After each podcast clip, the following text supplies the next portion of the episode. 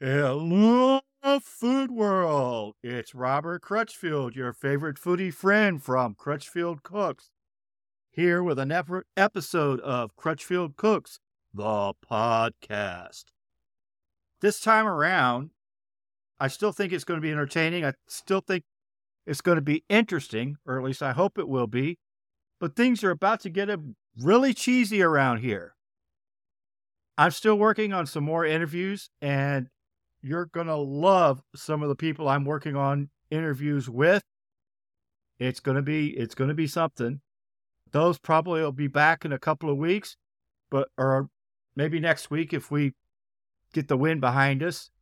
But this week we're doing another one of my my favorite ingredients episodes. And this week we're conquering the subject of cheese. Here's me. Okay, one of the things I look at when I start putting these episodes together, as far as the my favorite ingredient episodes, is why are they my favorite ingredients?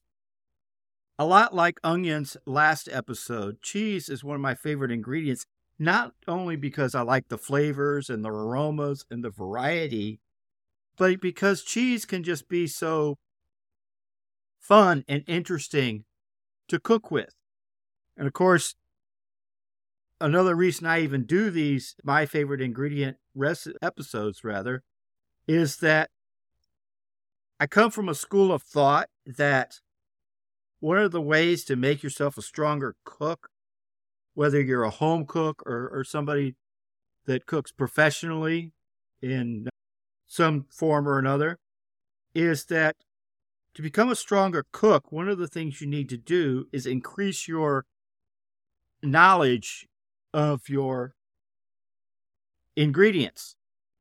And cheese can be an interesting, almost fascinating ingredient to study. Now, how do we get cheese? Cheese is made from a variety of different milk from different animals. We'll get into that in a minute. But at its most basic level, cheese is made from milk of some sort and cheese curds, or some people call them cheese starter type things. What these do is they convert the lactose in the cheese into lactic acid. And in the process of forming the lactic acid, which is a protein, that's what helps cheese become more of a solid form. Although in some cases, like mozzarella, solid is a, a relative term because some cheese is not particularly solid. Now, one of the interesting things about cheese is the the milk that we make cheese from can come from almost any mammal. The cheese that you're most familiar with, like cheddar cheese, for example, comes from cow's milk but we can also get cheese from goat's milk, buffalo milk, sheep milk, camels, reindeer, and even yaks and rattlesnakes. Yes, you can actually make cheese out of snake milk. How many how many kinds of cheese are there? You may be wondering. Well, that's a tricky answer because cheese can be classified in a lot of different ways. It can be classified by family. It can be classified by the type of milk it it is from. And cheese can also be classified in, in terms of things. A lot of cheese is not just simply milk and cheese curds. A lot of cheese may have herbs and other things that are put in it as the cheese is put together. Look at some cheeses can have herbs and things in them. So is that one kind of cheese or two? Do you have the base cheese and then a second kind of cheese, or is it all one classification? But depending on how you classify and how you define what is and isn't a different kind of cheese, there are as many as 1,800 different kinds of cheese. Many, many hundreds of them made in France alone. I said something about the uh, cheese families. Let's look into that for a little bit as we go on. There's what they call a natural rind cheese, which is mostly goat milk cheese, but can also include cow's milk cheese. It has a wrinkly rind or the outside part of the cheese, and it's wrinkly because it forms naturally. It's not encouraged to form in any one particular way. And uh, natural rind cheeses tend to have a very fresh scent, which leads us into the next kind, which was called fr- fresh cheese. Fresh cheese is called fresh cheese because it's not normally aged like cheddar would be, for instance. It tends to be, as you would imagine, fresh, creamier than a lot of other cheeses. And then we get into what's called a bloomy rind or bloomy cheese. In a bloomy cheese, mold is sprayed on during the aging process. And it gets its name because as the cheese ages, the mold that's put on there actually blooms. And this gives you a softer rind. And a lot of meat cheeses have a more mushroomy type aroma. You also have what's called a washed rind cheese. Washed rind cheeses are massaged with salted water or alcohol uh, during the aging process while they're in a facility known as a cheese cave. Although cheese caves, a lot of times nowadays, historically, of course, they actually were caves. In today's world, especially in the high production cheese uh, environments, a lot of times they're more like a basement, which I know the Murray's Cheese people, they have a cheese cave in New York City that is literally that. It's a basement, not a cave. But this particular cheese, that's what they do. When they're in this cave, they massage it with the salted water and the alcohol to produce that particular kind of cheese. You have your semi hard cheeses, which are pressed, which squeezes some of the, the moisture out, among other things. But in a semi hard cheese, the curds are not cooked. And a semi hard cheese is just what it sounds like. It's not as soft as, say, a mozzarella, uh, but it's not one of your harder, more crumbly type cheeses.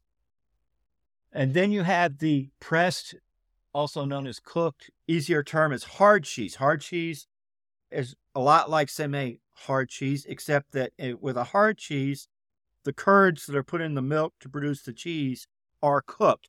The advantage to a hard cheese is that it will last longer, particularly in an environment where it's not going to be refrigerated.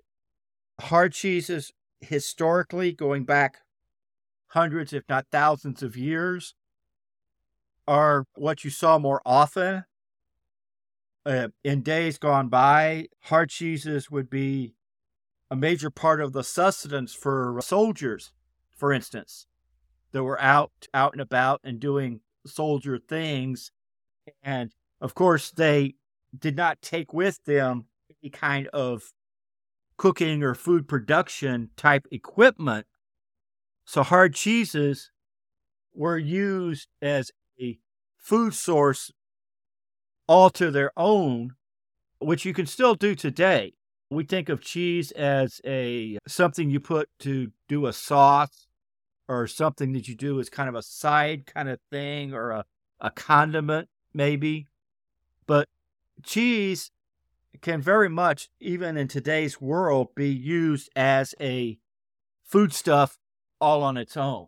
Now, you also have blue veined cheese, like Roquefort, for instance. In these kind of cheeses, mold is added to the curds when the curd is added to the milk. And holes are actually poked into the cheese during the aging process.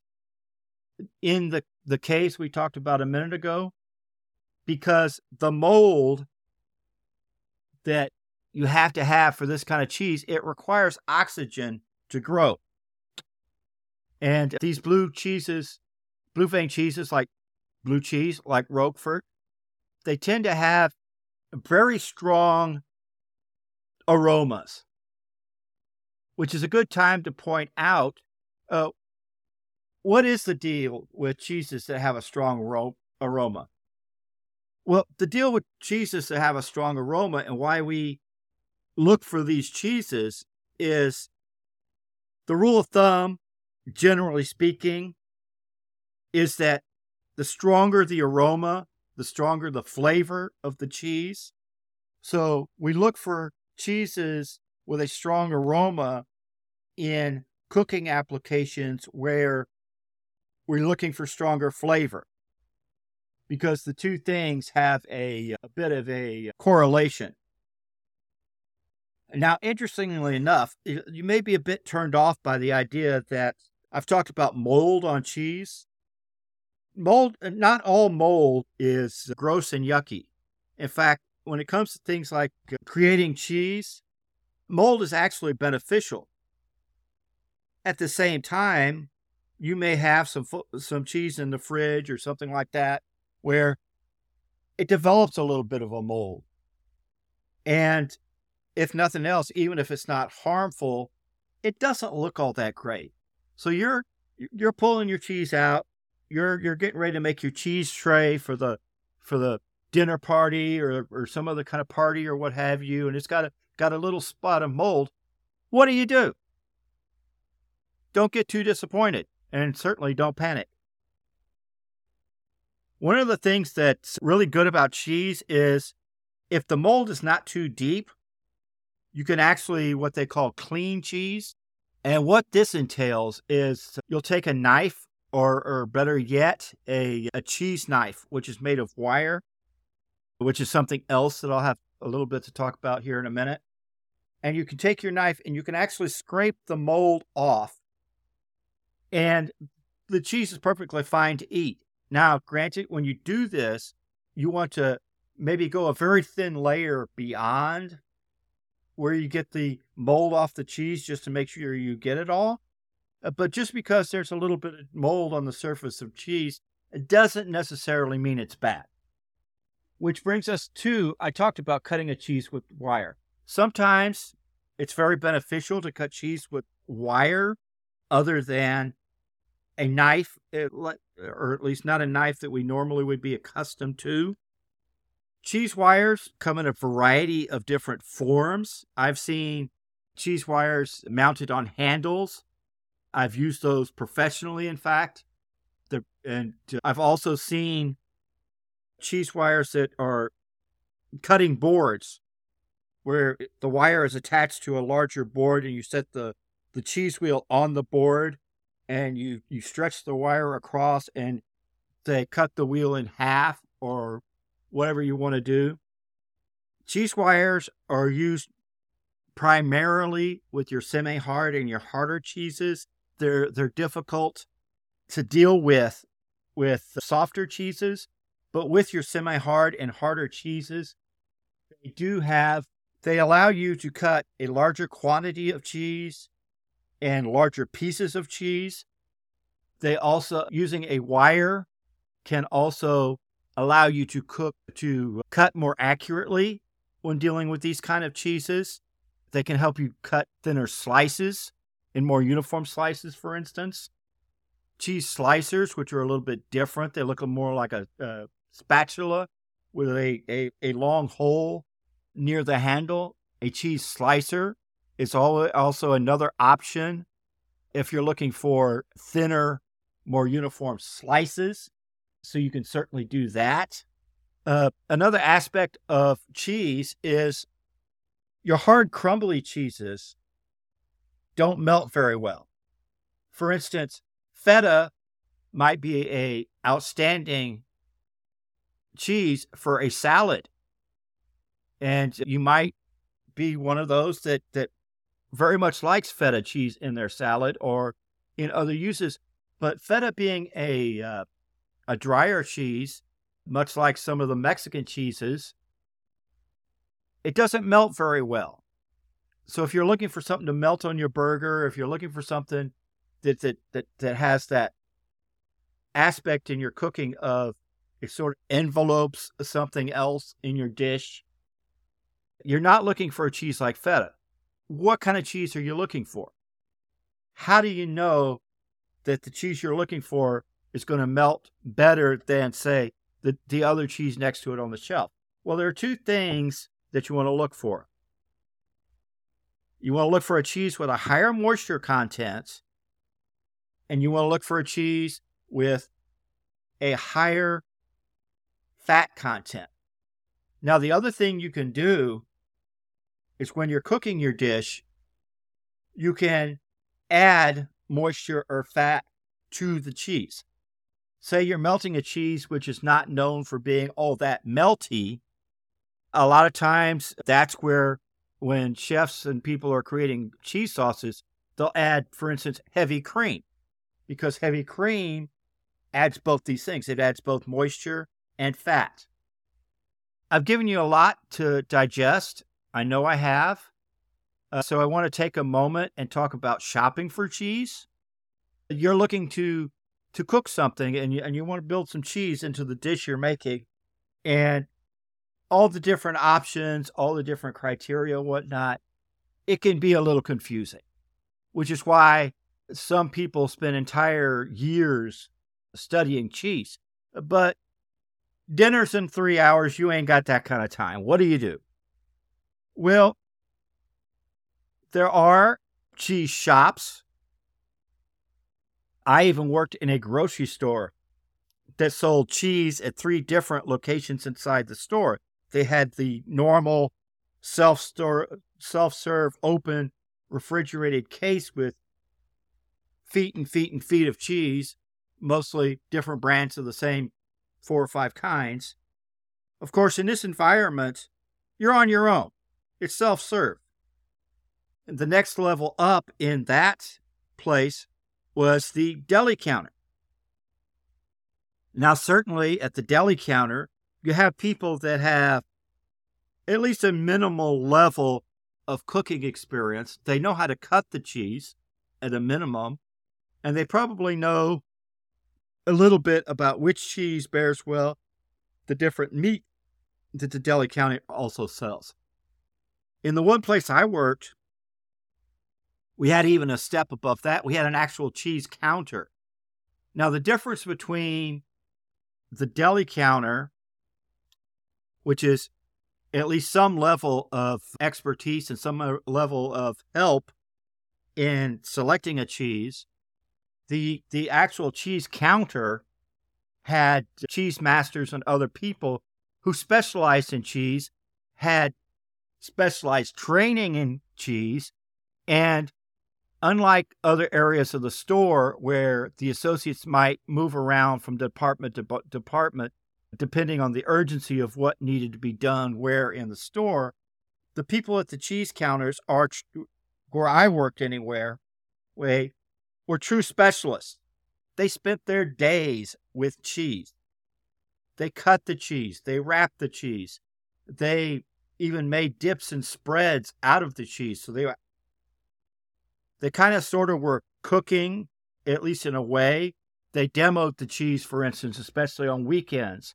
So there was that experience. They they had information from the different cheese companies that they used to build these demos so they had they have ex- a level of experience explaining uh, cheese and its different uses to people that you don't necessarily see in other parts of the store.